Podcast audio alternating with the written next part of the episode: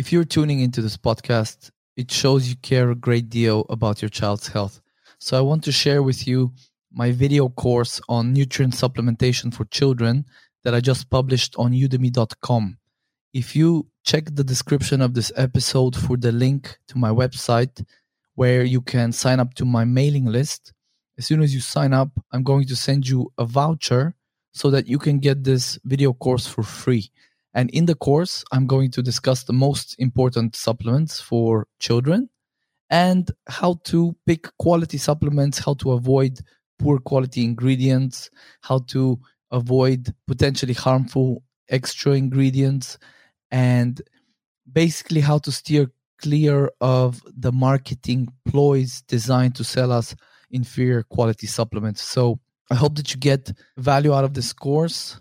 I'm sure that if you apply the knowledge you learn in it, you will save not just time researching these supplements, but also money.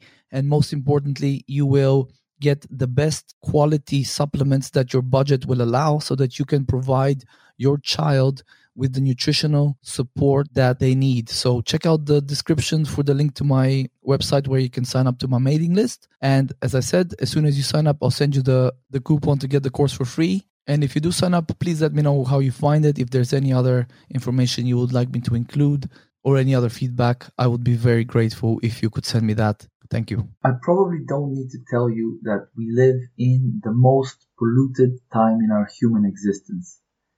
What many people don't know yet is that the toxins, the heavy metals, and the chemical residues everywhere in the air, in the water, the food, the soil, and so on, in our clothes, children's toys, these have a serious impact on our health. Now, many people are not yet aware. Many are. So if these are on your radar or, and you're doing some stuff about it already, great. But if this information is not yet on your radar, then you might be in for a little bit of a shock. Now, here's the issue. So not only are these plastics and heavy metals and other chemical residues and additives and so on in our food and water, not only are they harmful in and of themselves, but when it comes to children, they're much more harmful for several reasons. So, first of all, especially young children, their detoxification capacities are not yet fully developed. With children under six months of age, the protective blood-brain barrier is not yet fully formed. This means that any heavy metals, chemicals that get into the bloodstream can get into the brain much more easily than would in an older person, right? Another thing, children's behaviors, so like crawling on the ground, mouthing objects, this puts them at a higher risk of ingesting harmful substances, right? So that's another risk factor for children. And finally, relatively speaking, children drink and eat more food per unit of body weight than adults. Now this amplifies their toxic burden. You know, the lower exposures can have a stronger effect than would on adult, right? So these are some of the reasons why children are more vulnerable to the toxins in our environment than us, than adults, right? Now, in the case of autistic children, other problems can rear their ugly head, such as impaired detoxification capacities due to several reasons, increased oxidative stress, increased leaky gut, disrupted gut microbes, depleted antioxidants, in certain cases, some children may have higher exposure to toxins, and in some cases, genetic factors can predispose the children to increased vulnerability to toxic compounds.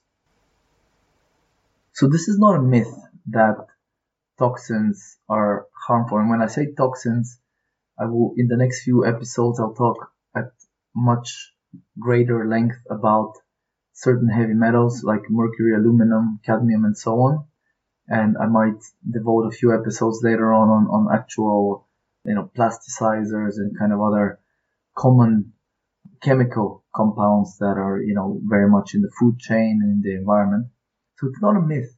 Like if someone tells you that it's a myth that, you know, plastics or whatever cause harm, they're deluded. They're not up to date with the science, right? There's a ton of science, not enough, but there's been already a ton of science that proves these compounds are harmful. I'll give you some examples of how heavy metals and toxic chemicals can harm us. You know, you might fall when you hear the list, right? So heavy metals and chemicals can harm us by damaging the cells of the body and their components or organelles, so the membranes, nucleus, DNA, mitochondria. Toxins can interfere with energy production. They can affect gene expression, DNA repair. They can interfere with all sorts of critical enzymes. They can contribute to oxidative stress. They can disturb the hormone systems. They can disrupt the gut bacteria. They can disturb neurotransmitters in the brain. They can interfere with vital processes like methylation, for example. Many autistic children have issues with methylation, which I'll cover in another episode. Toxins can disturb the communication between cells or organs. They can dis- cause immune reactions, inflammation, antibody formation. They can contribute to immune dysfunction, dysregulation, and autoimmunity. They can impair detoxification pathways. They can displace nutrients in enzymes and they can just otherwise dysregulate nervous system. So we're talking serious, serious damage. Now, they're invisible, a lot of these things. They're in the food. We don't know they're in the food. They're in the air. They're in the water. And, you know, if you're healthy, if your detoxification capacities are working okay and you're not under other health, you don't have other health challenges, you know, they're not a problem. If you're an adult with well-developed detoxification capacities, they're not as much of a problem. They still contribute to ill health in the long term. So we need to take steps to reduce them. But for children, we have to be extremely vigilant and very, very careful.